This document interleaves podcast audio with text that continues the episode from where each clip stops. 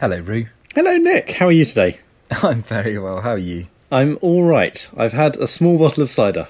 I've got a cup of tea. What could be better? You're listening to Beardy Dads. It's episode 16 already. I'm Nick O'Leary. I'm the father of Toby, a 3.5-year-old, and Lauren, who is definitely 11 weeks old on Monday the 28th of April. I'm Rhu Reynolds, and I'm the father of a 17-week-old boy called Oliver. And you're sure, are you, Nick, about Lauren's age? We had some confusion last week. It was horrendous. People listening, you wouldn't have heard Rhu did a good job of editing down quite me fumbling over trying to work it out. What you didn't hear is I actually counted it on a calendar and still got it 2 weeks wrong. When I listened to the show with Jo, she pointed out I had got it so horrendously wrong. She's 11 weeks old on Monday, and I'm going to get it right from now on. You'll be a good father from now on. Well, I'm all excited, Nick, because my out of office is set. I'm ready to go on my first trip away from home for the first time since having a little boy, and I'm midway between excited and terrified. Because this is just you going on the trip. You're leaving the family behind on this one, aren't you? Yeah. So I suppose there's a third leg to my internal stool, which is I'm also feeling a bit guilty. I don't really want to leave them behind. Slightly mitigated by the idea of Rachel staying with her family for a week, so she'll have people around her, so I'm feeling a bit less guilty because of that. The biggest overwhelming feeling that I've got at the moment is just excitement about uninterrupted sleep. I'll be able to go a whole night without waking up multiple times in the middle of the night. It's the most exciting thing. Yeah. Well, it's an interesting point, actually, about how soon after the birth, at what point is it okay for the dad to go away, or even for the mum to have a night away by herself. I have a bunch of opportunities this year to go travel to conferences around the world that I've not had before. Yeah. So far there's been a trip to San Francisco that was in February. There's actually a Las Vegas trip starting this weekend that I've had approvals to go to from work, and I'm all clear to go. But, talking it over with Jo, we've decided not to do any substantial travel away for that first 3 months. Yeah. I have no problem turning them down because it's for a good reason that I'm not. Are you starting to plan them further out in the year? So once she's a tiny bit older? Exactly. So that 3 month mark is kind of sort of the magic point. And the fact I have so confidently said she's 11 weeks old this week. Next week she's 12 weeks old, and that is pretty much the 3 month mark. So, yeah, I've got a couple trips to America coming up in the next month or two. So that's going to be interesting. Yeah, it does feel weird, and I think the idea of being away at all was something that I took some getting used to. So I sounded quite flippant earlier and like I was treating the whole thing quite frivolously, but I did really struggle with it. I did wrestle with the idea of going away at all, and it's something that I wouldn't necessarily have chosen to do. I think we're now 4 and a bit months, and only now am I really able to contemplate it. I think, like you, if it had been in the first 2 or 3 months, I probably would have just said a flat no. Yeah. At this stage, it wasn't my choice. Like I didn't seek it out, but something came up. It's not every day that you're invited to fly to Mauritius, so I've sort of got to do that.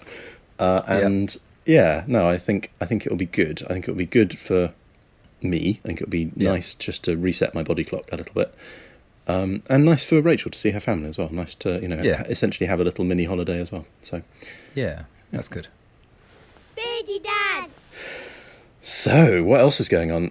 Last week we were talking about schools and unschooling and child-led learning, and we came away with a lot of questions.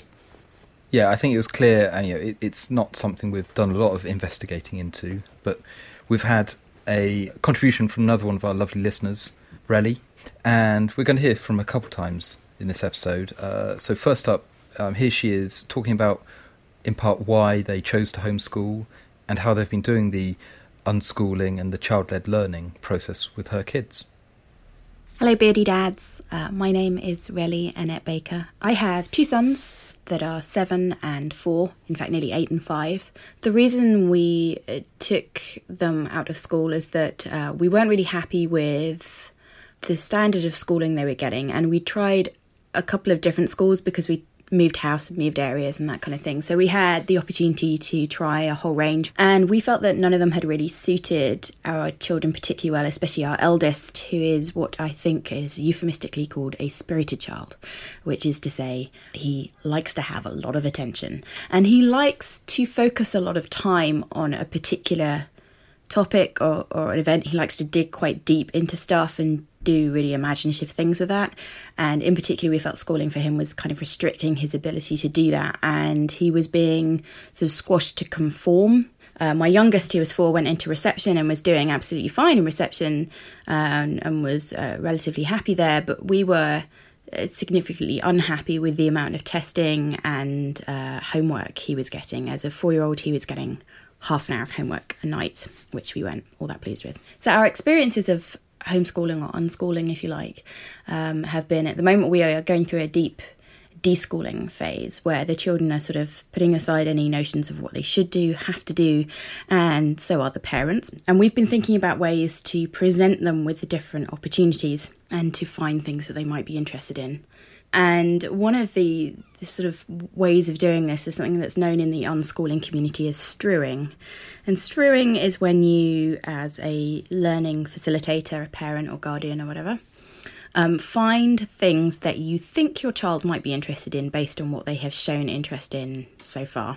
So here is an example that came up in our house not so long ago. So at Christmas time we watched A Muppet Christmas Carol, and from that both our children learn of Charles Dickens. They sort of took in that Charles Dickens is a character. As far as they were concerned, it was Gonzo, was Charles Dickens. But later on, my 7-year-old spotted a different version of A Christmas Carol in a bookshop and said, "Oh, you know, this is by Charles Dickens," and read the title for me. And I explained that Charles Dickens, was an author, wrote a number of books from however many hundred years ago, was living in London, which is not far away from where we live. And that kind of began an interesting discussion then about what life was like then and how it's different from life now. But what I've learnt to do over time is not to then come home bundling with, sort of 500 copies of various works of Dickens and sort of play costumes and so on, but to take it to an area that he is interested in, and also to learn to stop when he has expressed enough interest in it, and he's, happy with what he has learned so far and is okay with that. And that's actually one of the hardest things, because as a parent you want to bring home all this stuff and be like, look, you should be interested in Dickens and Victorian London and so on. Actually, he was not that interested in it beyond understanding the connection, but he has made that connection for later on when he runs into Dickens again, and he remembered some topic work he'd done at school in Victorian London, and actually some of that stuff then came together for him, and he didn't really understand why he'd learnt about Victorian London before. So this idea of strewing, of finding connections for them, bringing things home, taking to places, but also as a parent accepting when they have found their limit, when they are into that thing enough for now and they really don't want to know any more about it, and also to let them go as deep in a topic as they want to go. So at the moment in my house, Minecraft is really big, like pretty much every other household with kids under 12, I think, at the moment. And so my boys have been watching a lot of Let's Play videos and tutorials and things like that, and both of their knowledge of how to manage and manipulate things in Minecraft and the physics of Minecraft and how that applies in the real world has gone up exponentially, like just massively. Just from a discussion about a roller coaster in Minecraft, then went to looking at the physics of roller coasters and how roller coasters go upside down and that kind of stuff. The 4-year-old was fascinated. We watched half a day of videos of roller coasters. He's never been on a roller coaster. I don't know if he actually truly understands that it's something that you can go on. I think he just thinks they're kind of fun toys that you see in videos.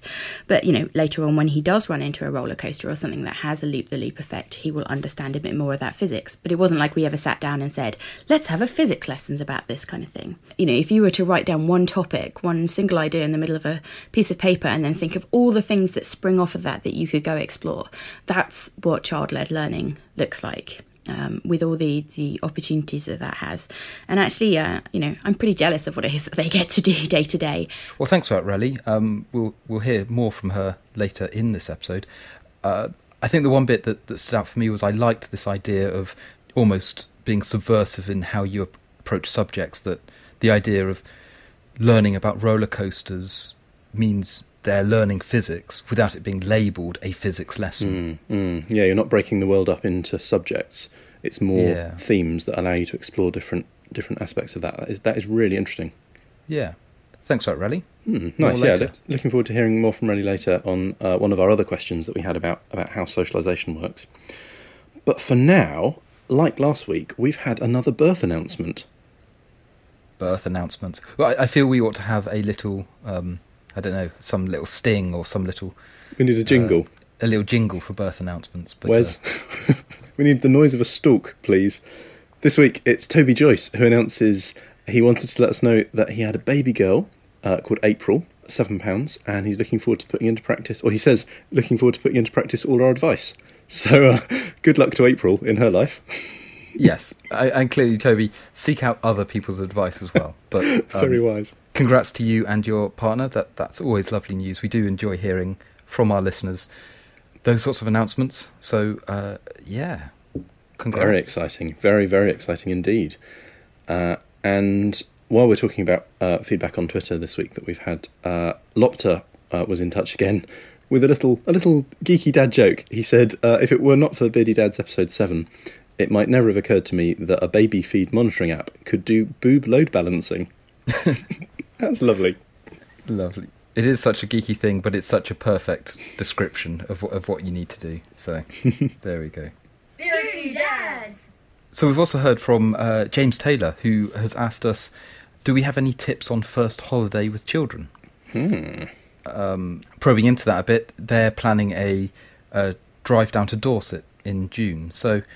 Rhu, you mentioned, obviously you're away and Rachel's down at the parents for a couple of weeks. In some ways, that's much that. Rachel's having a mini holiday of her own. So, are you suggesting that would be a tip? Go to different countries? Well, I think the tips are, the things to think about is, with James here talking about a driving holiday, I think flying holidays is something I'd be interested in. How do you travel on an aeroplane with young babies when you talk about car seats and all that sort of stuff? But let's save that one, because I suspect some of our listeners will have some tips, because I've got nothing on that. Yeah, nor me. I've had friends who've done big adventurous holidays quite early, and the one thing that I picked up from them was this very brave notion that the smaller they are, the easier it is, because they're not so noisy, they're not so much hassle, they're easy to cart around when they're tiny little babies. But yeah, to me, that's a terrifying idea. If anyone's done it, a big holiday involving aeroplanes and stuff with a baby, we'd love to hear from you. What works? What are the things that you need to bear in mind? Do let us know. But so for a driving holiday, though, how do you guys cope? Because presumably you had to go down with a lot of stuff for Rachel to have 2 weeks, all the baby accessories in the car. Yeah, we filled the car properly to bursting, and I think I'd mentioned on the show before that we bought a bigger car in preparation for having a baby. Turns out the bigger car wasn't nearly big enough. We need a significantly bigger car than the one we bought. So I think my biggest tip is probably buy the biggest car and then get a roof rack to go on top of it. Yeah. But other than that, I think the thing that we've mentioned in the past is the mirror that goes on the back of the seat in the back of the car, so that you can see the baby seat through the rearview mirror. That's a very useful invention, and especially at this time of year, a sun visor for the window will definitely be a helpful thing. Other than that, I'm not sure really. Nick, have you done like driving holidays and stuff with one or two babies? Yeah, and we've not yet done a substantial journey, sort of an overnight journey with both of them. We quite early on with Toby went away. We don't tend to do abroad holidays. We tend to do cottages around the country, which we drive to. And it was actually about after the first about 3 months that we did go for a week's holiday in a cottage with Toby, and I remember that was that first time doing a long journey with him. it all depends how well they sleep in the car. I think we were lucky Toby slept very well in the car. So for the, you know, I think this was like a 5-hour drive for us. He slept a lot of the way, but we did have regular breaks along the way for feeding, that type of thing. Hmm. You get very used to nursery rhymes and that type of stuff. You know, even today, if Toby's in the back of the car, then you don't get to listen to your radio unless he decides you can, and you have to listen to whatever is his current favourite thing. And have you got a selection of CDs that you keep in the car, or is it like a family sing-along? How does this work? So we have, CDs we take with us, or they're all on sort of MP3 type arrangement. I think a top tip is you can get a box set of Julia Donaldson stories. So things like The Gruffalo, Squash and a Squeeze, Snail and the Whale, all classics, modern day classics. Each has the story and the song to go with the story. And there's, you get this set and there's like 6 different stories in there. And each CD is about 15 minutes long by the time it's done the story and the song. So with those 6 CDs on loop, you can get quite far before you go too stir-crazy. The repetition doesn't get too intense too quickly. Yes. But certainly, as I managed to demonstrate to colleagues at work one time over lunch, I could recite The Gruffalo from beginning to end from memory. Presumably you can still do that now as well. It's worn off a bit. Right. My skills in that arena are slightly dented, partly because Toby's interests have broadened, so we have greater variety. But having a ready supply of entertainment of that sort is a tip. Do you remember, speaking of things that get ingrained in your memory, do you remember any of your books or stories from your childhood? Because I've got one that I can still, the first line just rolls off my tongue. I don't, actually. So go on, what's your the one I've got is, and I can't remember what the book's called, but the first lines are, "Baby Bunny on his birthday sat on Mummy Bunny's knee." And I think because it's a book that that has a bit of a meter to it, is that the right word? A bit of a rhythm and a rhyme to it. It sort of works like a song as well. And I think I must have heard my mum tell this story so many times. Something he'll be having I can't remember the next bit, but certainly that first line is still quite deep in there. Sammy Seal lives in the sea, he'll be having fish for tea. That's another one. That was an inflatable bath book. Might have had a squeaker in it as well. Wow. Yeah, so presumably these things were repeated as I was getting a bit older as well, because I can't imagine I would remember things from the age of 2 or whatever. But it's amazing how long it sticks with you. Absolutely. I found it quite strange that the last few times I've been down to my parents, they have got books out of the attic for Toby that I had when I was young, books I haven't thought about in 28 years, let's say. And it's weird because as soon as I see it, it just flashes back of all these memories of the book just that time, and then reading them to Toby. Not that I can't remember what happens, but as I turn each page, it's just brings back all those memories. So it's really nice to have those that my parents have kept. Yeah, that's amazing. Yeah. And as you get older and you start losing your mind, these will probably be some of the things that really resonate for you as well. Like this is something that's deep, deep in your brain. Yeah, it is weird, and it's not. It's that whole sort of. It's not just the books that they pull out. I mean, they've brought out my soft toys from when I was a kid, and all those sorts of things. Yeah, and that's weird, and it has kind of made us think a bit about, Toby has accrued a lot of toys, and we have no trouble, selling them on at charity shops or however it might be as he grows out of them. But equally, these days, actually, we keep hold of a lot of them for Lauren because she's going to want some toys as well. But what are those books that Toby has today that we will want to keep to give to Toby when he's having kids? Or, that's nice, heirlooms and things that will trigger those memories for him when he's grown up as well. Yeah, definitely. Yeah. So, certainly there is, for him, that book that started, the first book that he had that we would read to him all the time, and even when he was a baby, was Dig, Dig, Digging. Again, it's got that nice rhythm, that nice rhyme that like the one you remember. And again, that's another one I can recite from the top of my head cover to cover, but yes. So that was a good detour, but we were talking about taking CDs and stories and things for going on holiday, for this driving holiday that James is going to be going on. Have you got any other tips for him, Nick? You're the one with some experience here. So suddenly a tip we realised is, well, again, it depends where you're going, because we tend to go to holiday cottages. Take full advantage of the fact that they will have a washing machine, if they have a washing machine. So much so, when you're picking where to go, suddenly, does it have a washing machine becomes a criteria. That way you don't have to take so much stuff, I guess. Exactly. You can pack lighter for yourselves. Nice. And just assume on like the second, third day of your holiday, you're going to be doing laundry, because that's just what you have to do. That's good. Yeah. Nice. Well, hopefully that's helped, James. And let us know how you get on. I think it's sometime around June you're hoping to go down to Dorset, so let us know how it was. Maybe record yourself down there and tell us what you learnt about the experience, so that other dads can follow in your footsteps. Yeah, do tell us if you'd recommend it to anyone. Oh, great. Beardy dads. We've had an email from Ben Rosewell. Hello, Ben. And he asks about videos and editing videos. So in the past we've talked about sharing photos. But if you're shooting a lot of video, then he asks, what do you do about that? Is it a question of just sharing the raw footage with friends and family, or do you wait until you've got a chance to edit it, which might take some time and you might never get round to it? Or, he suggests, do you get somebody else to do it? And he shared with us an example of a service called Magisto, which seemed to, and I'd love to see how this works in practice, but the outcome from it seems to be a sort of nicely spliced together sequence of footage, presumably lots of different clips, and whether it's deciding algorithmically how quickly to cut from one to the other, I'm not sure.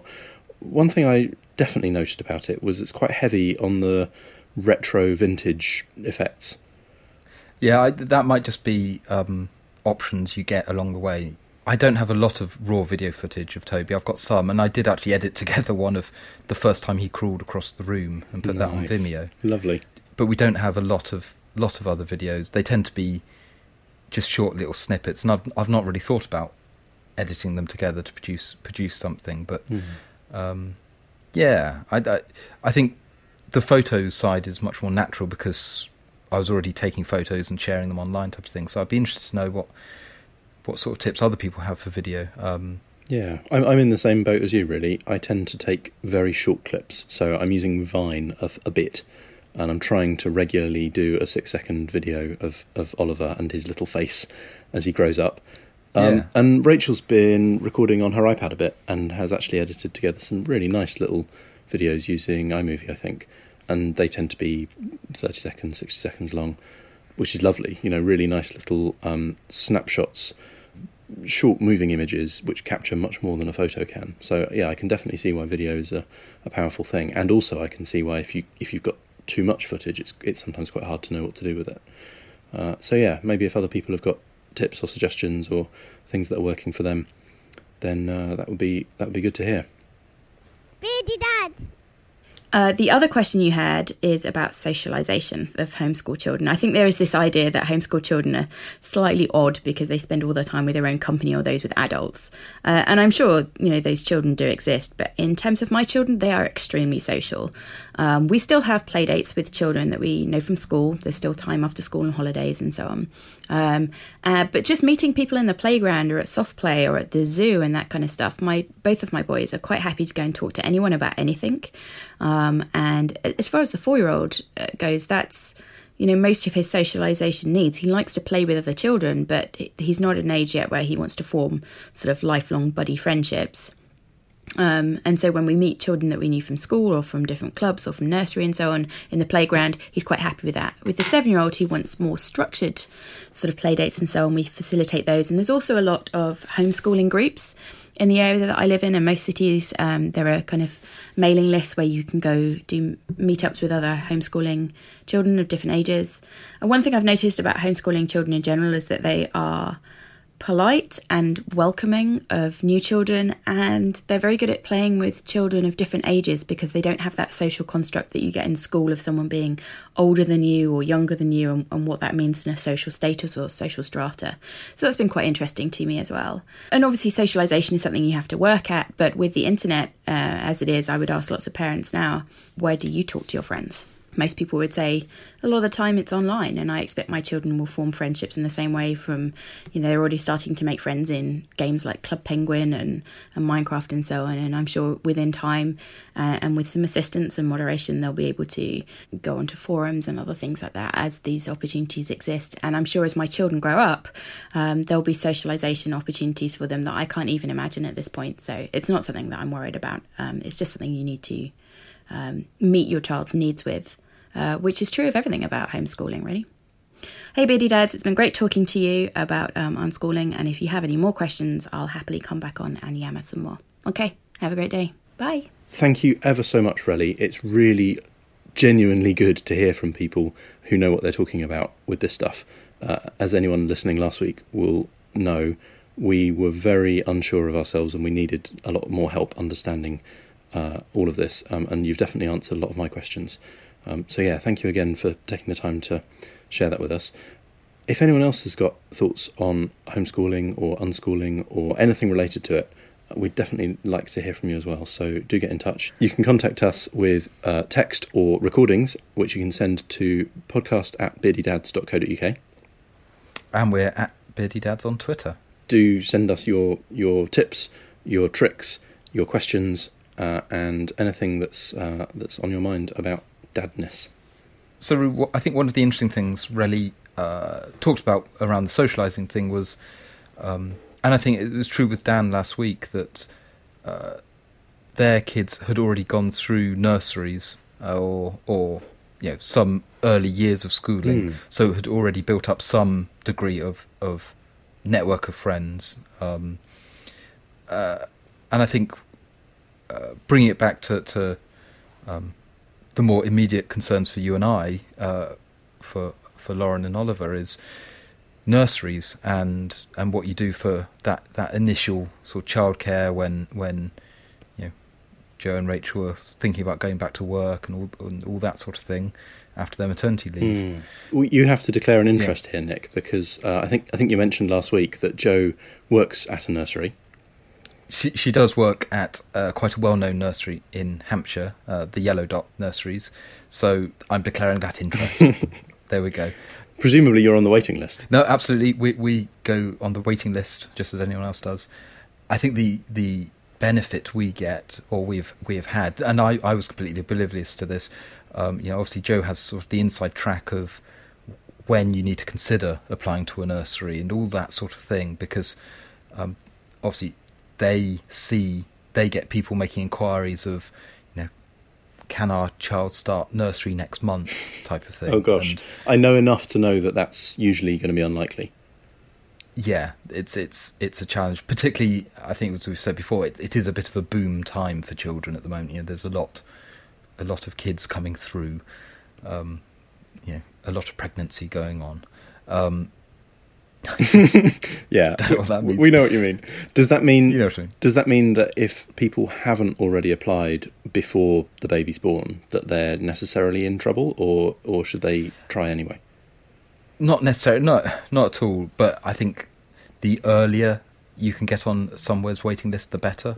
I think we were clearly registered about 3 months into our pregnancy, just to be on the safe side. We were super on the ball. Yeah, and I think that also helps again that you probably had a nudge and a wink from Jo as to make sure you do that. So, well, and I'll let you guess which nursery we're registered at, Nick. Well, quite, you know, very handily. There is a Yellow Dot quite near to where we live. Yeah, so I would certainly recommend, you know, don't put this off until you're starting to think about the end of maternity leave. You really need to think about it, and you know you might not want to do nurseries. You might want, you know, to do a childminder or you know, nanny type affair. And what if you don't know? What if you think that you might want a place at a nursery, but there's a 50% chance that by the time you get there, you might decide that it's not for you, and you know, one of you's going to be at home all the time anyway, so you know, you'll just pull out. Are they used to, a nursery's quite used to people saying, oh well, we had registered interest, but actually we don't want it after all? I mean, it's going to vary nursery to nursery, of course. Yeah, circumstances change, people move, all that sort of stuff. So it's if you're unsure, you'd be better off getting on the waiting list and then to make up your mind later than do it the other way round and find the decisions made for you that there just aren't any places in a nursery. And my guess is, and this is totally uninformed, but my guess is the fact that there is a waiting list means that, a bit like baby clearing really, anyone who drops off is just opening a space up for somebody else who does want it. Yeah, it's not like the school entrance system we talked about last week, where clearly there's a obligation by the education authority to make sure every child who applies gets a place. You know, nurseries are privately run, they're businesses, and if you don't come to the top of a waiting list with a nursery, you know, there's no fallback mechanism that's going to catch you there. So So typically, again, it's going to depend on the place, but you know, the waiting list is just a queue, and you bubble your way up it. So suddenly the tip is go and find out about the nurseries if that's something you think you're going to want to do, and get on the waiting list. And it's perfectly okay to get on that waiting list, even if your baby hasn't been born and you don't even have a name yet. They're quite used to registering, you know, baby Reynolds or baby O'Leary or whatever. Yeah. Particularly, I think some of the nurseries, you know, the ones which get the good, you know, the outstanding Ofsteds, the ones that are, you know, in demand, if you like. You know, clearly, the more in demand they are, that the earlier you're going to want to think about getting on that waiting list. Interesting. Okay. Obviously, we've only really scratched the surface there of applying for nurseries. Maybe in the future we'll get into more stuff about what to look for in a nursery, or how maybe they have different styles, and that sort of thing. So if you've got any thoughts on any aspects of nursery stuff, then as ever, do get in touch. Beardy dads. Why do babies love having messages on the front of their clothes? There's always something like, I'm my sister's favourite brother, or my mum's a rock star, or just something meaningless, and babies seem obsessed with them. I mean, to say they're a demographic that probably don't have the strongest literature skills, it seems an odd choice. So, yeah, what is it with that? Nick, we've had another review on iTunes. Oh, excellent, Rhu. It's been a couple of weeks. It has. It's been a while, but Chris Pye, the open-minded, as he calls himself on iTunes, has left this 4-star review. So not quite up to 5-star standards for Chris, but he says, I've not been a new dad to anyone for 4+ years, but I'm loving the happy memories this podcast brings back. Absolutely loving it. Great tips for new dads. Relaxed, real, and of-the-moment commentary on the trials and tribulations of early parenthood. Facial hair optional. So thank you for that, Chris. Absolutely. And as hopefully we've proved in this episode, facial hair is definitely optional. You do not need to be bearded to contribute or to listen. It is us. It is we who are bearded. Yes, your dear hosts are the follically endowed ones. Thanks to everyone who has been talking to us about us on Twitter this week, including Rhu Matchell, Nathan Dalgano, Darren Shaw, Peter Fletcher, Rob Grundle. Thanks, as ever, to Wes West for our lovely theme tune. We won't have a new episode next week because I'm off to sunny climes elsewhere, but we will have one in 2 weeks' time. Yes, I think me prattling on for half an hour by myself won't quite work the same. I'm sure it would. But we'll be back with you in 2 weeks' time. Looking forward to it, Rhu. Have a lovely week away. Thank you. And we will see you all in 2 weeks' time. See you then. Bye, Nick. Bye, Rhu.